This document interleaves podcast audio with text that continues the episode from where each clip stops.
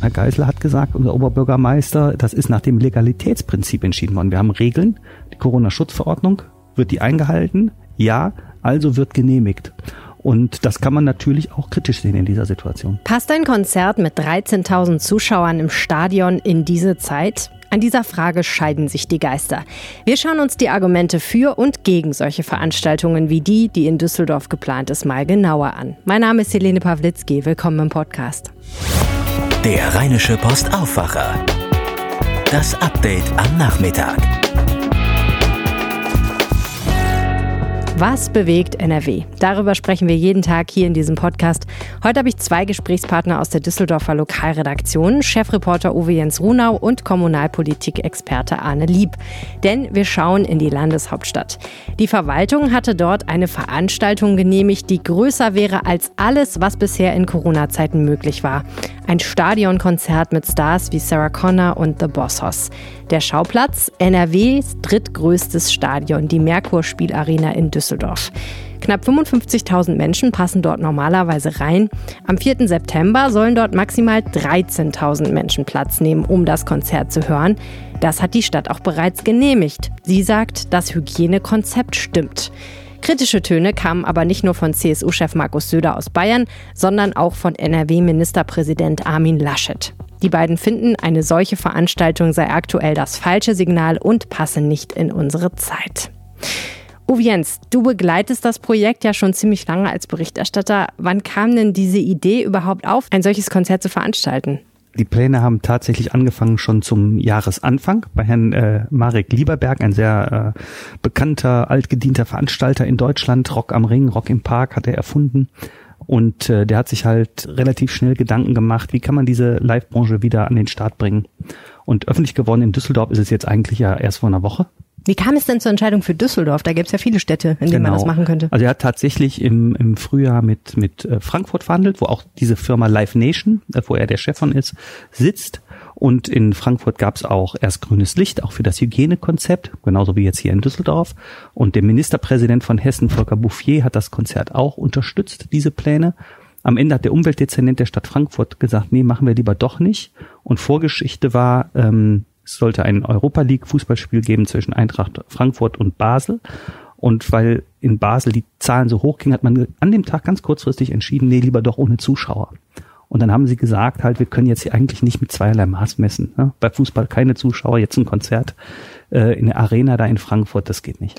Da merkt man schon, diese Entscheidungen werden nicht nur auf der Basis von, was ist jetzt genau erlaubt nach den Buchstaben des Gesetzes und der Verordnung oder was nicht, entschieden, sondern schon auch im Hinblick auf, wie ist das eigentlich vermittelbar in der Bevölkerung, wie sieht das aus und so mhm. weiter. Und das spielt ja jetzt auch in Düsseldorf genau. eine große Rolle. Psychologie ist sehr, sehr wichtig. Was auch äh, verständlich ist letztendlich. Ja, das ist auch verständlich und man muss, äh, wir haben ja eigentlich keine Kontinuität der politischen Entscheidungen. Ähm, man hat äh, sicherlich auch wegen des europäischen Miteinanders und weil die Leute sich natürlich jedes Jahr auf ihren Urlaub freuen, erlaubt, über die Grenzen zu fahren, auf einmal wieder, das war ja auch ganz kurz vor den Ferien, dass das losging. Jetzt haben wir die erhöhten Zahlen, was eigentlich nicht wundert und natürlich wird dann so eine ähm, Großveranstaltung, selbst wenn sie sehr vernünftig geplant wird, auch kritisch gesehen. Und das waren ja genau die Kommentare, Signalwirkung, Signal, Katastroph, äh, katastrophales Signal, hat der Söder gesagt, der jetzt ganz andere Probleme hat. Markus Söder, der bayerische Ministerpräsident. Der bayerische Ministerpräsident, dem die, äh, ja, der die Infizierten ins Land hat ziehen lassen, sage ich mal etwas spöttisch. Ja, ähm, um das mal einzuordnen, es sind ja? Leute getestet worden, die dann im Endeffekt nicht erfahren ja. haben, dass sie tatsächlich positiv sind, äh, weil es da offensichtlich ja. Papierformulare ich ja auch gab. bewusst, es ist spöttisch. Ja, ja, klar, aber äh, nur, dass wir es einordnen. Mhm. Aber äh, äh,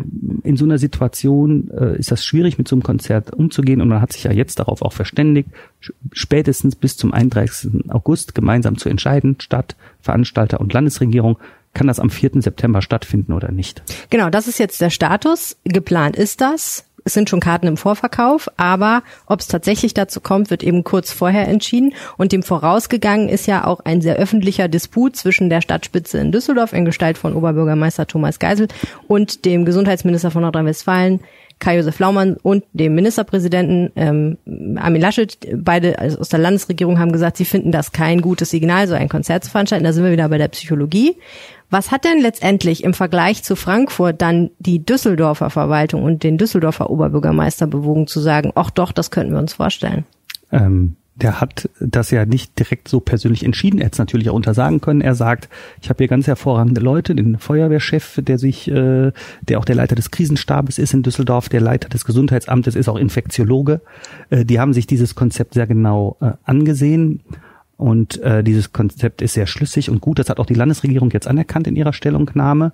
Und er hat gesagt, wir haben hier nach Recht und Gesetz entschieden, und zwar nach den Regeln des Landes, nach der Corona-Schutzverordnung. Ähm, am Anfang hieß es ja vom Land auch, von Herrn Laumann, dem Gesundheitsminister, äh, das ist ja ein Festival, weil da treten ja mehrere Leute auf der Bühne auf. Aber das ist in 150 Minuten hintereinander und die Leute sitzen fest auf ihren Plätzen.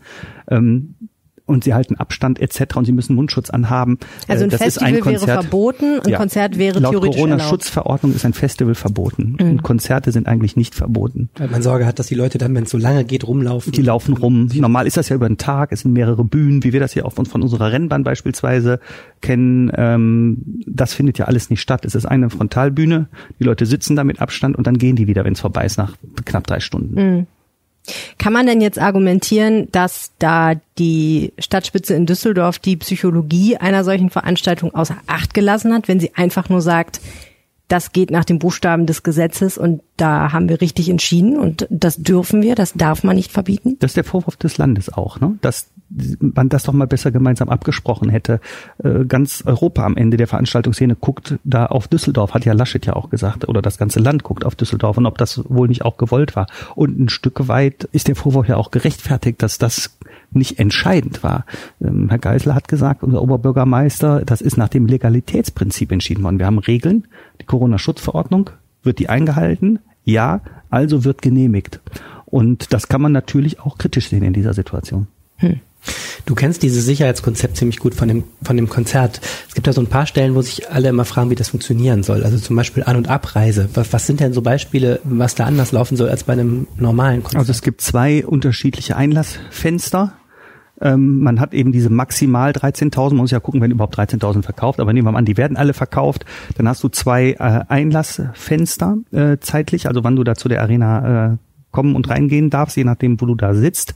Und letztlich in fünf Gruppen wird rausgegangen. In fünf Bereiche hat man die Arena unterteilt, dann wird halt aufgerufen, jetzt Bereich A, dann geht das so weiter. Und man muss sehen, nicht alle kommen in Auto und nicht alle kommen mit der Bahn. Und dann sind das so Größenordnungen, wenn du das jetzt aufteilst, 6000 und davon kommen vielleicht 2000 mit dem Auto, also wie viel kommen da jetzt noch dann mit der Bahn so an, dann sind das vermutlich nicht mehr so viele. Also ich war sehr oft bei Fortuna, äh, als die in der dritten Liga gespielt haben, das war in der Arena, da hatten wir oft nur acht oder zehntausend. Das war sehr entspannt, muss man wirklich äh, sagen, auch da teilt sich das auf zwischen ÖPNV und Autofahrern und das war, also das würde ich persönlich jetzt nicht allzu kritisch ansehen. Man hat ja diese Bilder vor Augen, wenn Fortuna-Spiele zu Ende sind und man, der Arena-Bahnhof ist ja direkt am Stadionausgang, ne, dass da das Riesengedränge dann ist. Sich. Sowas muss man ja quasi alles in so einem Konzept dann. Ja, deswegen fünf Auslasszeiten. Okay. Die Frage stellt sich natürlich dann auch, wenn man jetzt sagt, okay, Herr Geisel argumentiert mit dem Legalitätsprinzip, wird dann ansonsten auch so in Düsseldorf entschieden? Also wird auch in Düsseldorf ansonsten konsequent gesagt, wir gucken, ob es erlaubt ist nach der Verordnung und wenn nicht, machen wir es nicht. Das eine sind ja Veranstaltungen. Ne?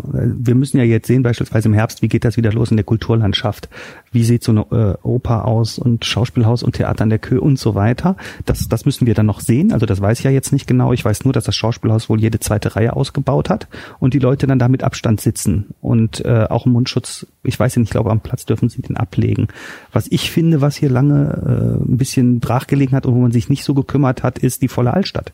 Das war jetzt über Wochen Thema und dieses Geknubbel beispielsweise in der Kurze Straße hat man jetzt am Ende so ein bisschen besser in den Griff bekommen und äh, ich hatte ehrlich gesagt das Gefühl, in der Altstadt kannst du dich eher anstecken als bei so einem Konzert, so ungefähr. Und darauf reagiert die Stadt auch heute. Es ist eine Pressekonferenz, wo sie sagen, an Seen, also an, an, so, an so Städten, wo viele Menschen sich aufhalten, darum kümmern wir uns jetzt das sind ja keine Veranstaltungen, aber da ist die öffentliche Hand gefordert, das besser zu, zu organisieren und zu kontrollieren. Du hast ja gesagt, die ganze Branche schaut auch auf dieses Konzert. Warum? Äh, weil die Frage ist, kann, wenn wir Corona noch nicht durch einen Impfstoff in den Griff bekommen, es im nächsten Jahr in irgendeiner Weise wieder Live-Entertainment geben? Und äh, viele Künstler sagen ja auch, und da ist auch was dran, natürlich, das sind tausende Jobs, ob das äh, Bühnentechniker äh, etc., alle die, die, die, die Leute, die drumherum um so Konzerte arbeiten, die sind jetzt äh, vielleicht noch irgendwie über den Sommer gekommen, aber die sind dann äh, ja mittelfristig äh, Hartz-IV-Fälle, sage ich jetzt mal etwas übertrieben. Wir haben ja alle keine Jobs im Augenblick. Und es ist eine äh, Frage der Größenordnung. Ne? Es geht darum, dass es nicht nur Konzerte vor 100 Leuten sind, sondern halt vor 10.000 ja, oder 13.000. Das ist und selbst das ist jetzt so, dass dieses Konzert ein Zuschussgeschäft werden dürfte. Ne? Also wir hatten ja diese Band The Boss House äh, gefragt, die dann auch äh, keine Gage jetzt nehmen, weil die sagen, das ganze Geld für die geht für dieses Hygienekonzept drauf und Herr Lieberberg hat mir auch gesagt, sowas kannst du nicht dauerhaft machen mit den 13.000. Das Ziel muss sein, wenn es denn klappt und irgendwie organisiert werden kann, da auch wieder mehr Leute hinzubringen. Äh, er hat letzte Woche auch das Programm bekannt gegeben für diese beiden Festivals für den nächsten Sommer. Und dafür will er natürlich üben sozusagen und die Branche muss Erfahrungen sammeln. Hm. Wenn jetzt die Zahlen hochgehen und das findet nicht statt, ja, dann wird das alles verschoben und äh, dann findet das vielleicht erst im nächsten Jahr statt. Diese, diese Lernprozesse muss, muss es ja geben bei so Veranstaltungen. Hm. Oder man kann sie gar nicht machen und erst wieder, wenn, wenn äh, die Pandemie besiegt ist. Das finde ich an dem Konzert eben auch ein spannendes Thema. Es zeigt wirklich auch nochmal die, die, das Dilemma, in dem die Politik steckt letzten Endes. Ne? Die Verantwortung einerseits natürlich für die Gesundheit der Menschen, aber auch die Verantwortung dafür, dass ganze Wirtschaftszweige nicht kollabieren dürfen. Ich fand es bemerkenswert, wie lange die Landesregierung ihre Entscheidung ähm, herausgezögert hat. Zuerst hatte ich das Gefühl, in so einem, auch in so einem Wahlkampfeffekt, da ist man erstmal so gegen diese Idee gegangen. Dann glaube ich aber, Armin Laschet will sich auch darstellen als jemand, der vieles ermöglicht in NRW. Ähm, gleichzeitig, ähm, man sieht es ja gerade an Söder und dem Problem mit den Tests in Bayern, gleichzeitig sind die Ministerpräsidenten unheimlich schnell auch dran, wenn irgendwas schief geht und so. Mhm. Ich finde irre, welchem welchem Dilemma die Politik gerade steckt, wo da der richtige Weg ist und wie man sich selber auch, ähm, was diese Verantwortung angeht, darstellen will in der Öffentlichkeit. Es gab aber noch einen, einen Zusatzpunkt. Es war eine genehmigte Veranstaltung nach Corona-Schutzverordnung des Landes NRW. Und Herr Lieberberg hat auch früh klar gemacht, dass er äh, das nicht kampflos hinnimmt, wenn man ihm das jetzt dann untersagt. Das heißt, die Sache wäre, wäre vor das Verwaltungsgericht gegangen und dann hätte es auch eine Niederlage für die Landesregierung dabei geben können. Was mich zu meiner letzten Frage bringt, für Herrn Lieberberg ist das natürlich jetzt nicht so eine super optimale Situation, dass am 31. August entschieden werden soll, ob am 4. September sein großes Konzert stattfinden kann. Ähm, natürlich kann er dann auch immer noch klagen. Nein, er hat von Anfang an gesagt, äh, wenn die Zahlen zu hoch werden, und deswegen hat er, bevor der Ticketverkauf losging, gesagt, wenn wir das Konzert kurzfristig absagen müssen, weil die Corona-Zahlen so hoch gehen, dann bekommen alle nicht nur ihren Ticketpreis wieder, sondern auch diese Vorverkaufsgebühr, damit du keinen Cent Verlust hast, weil er äh, sich natürlich auch gedacht hat, sonst kauft ja gar keiner ein Ticket. Das heißt, diese Absage, die ist schon von Anfang an auch irgendwo mit eingepreist, dass man weiß, wir haben nicht die Sicherheit in dieser Zeit. Das weiß der auch. Ja. Herzlichen Dank, Uwe Sehr gerne. Das Gespräch haben wir übrigens für unseren Düsseldorf-Podcast Rheinpegel aufgezeichnet. Die neue Folge erscheint heute.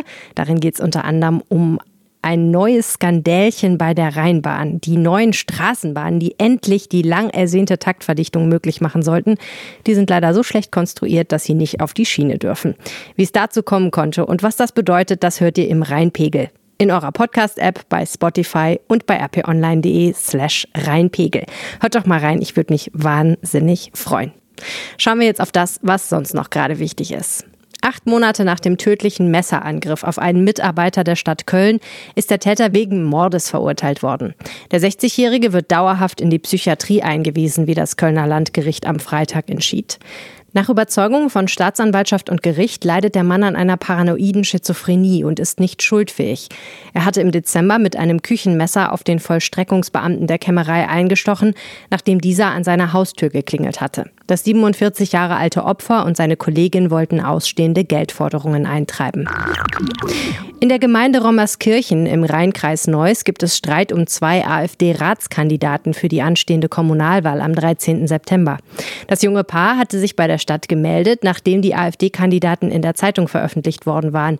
Sie bestritten, für die AfD kandidieren zu wollen und gaben an, sie hätten die notwendige Einverständniserklärung nicht unterschrieben. Beide stellten Anzeige wegen Urkundenfälschung. Der Staatsschutz ermittelt. Der Kreisverband der AfD wies den Vorwurf zurück und bezeichnete ihn als unglaublich. Man sei im Besitz der unterschriebenen Dokumente und könne eidesstaatlich bezeugen, dass beide unterschrieben hätten, so ein Sprecher. Nach Angaben der Partei sind die beiden Personen keine Mitglieder. Misslich für alle Seiten, das Paar bleibt weiter auf der Kandidatenliste stehen, denn nach dem Kommunalwahlgesetz könnten die nach Ablauf der Einreichungsfrist nicht mehr geändert werden. Sollte sich herausstellen, dass die Unterschriften tatsächlich gefälscht sind, muss eventuell in zwei Bezirken der Gemeinderat neu gewählt werden. Der Top-V-Mann im Umfeld des islamistischen Attentäters Anis Amri wird am Montag vor dem Untersuchungsausschuss des Nordrhein-Westfälischen Landtags aussagen.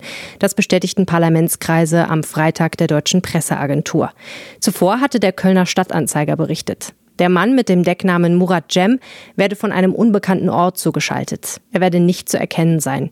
LKA-Beamte sollen seine Identität bestätigen. Der V-Mann des Landeskriminalamts NRW soll als Topquelle mehrfach vor Amri gewarnt haben.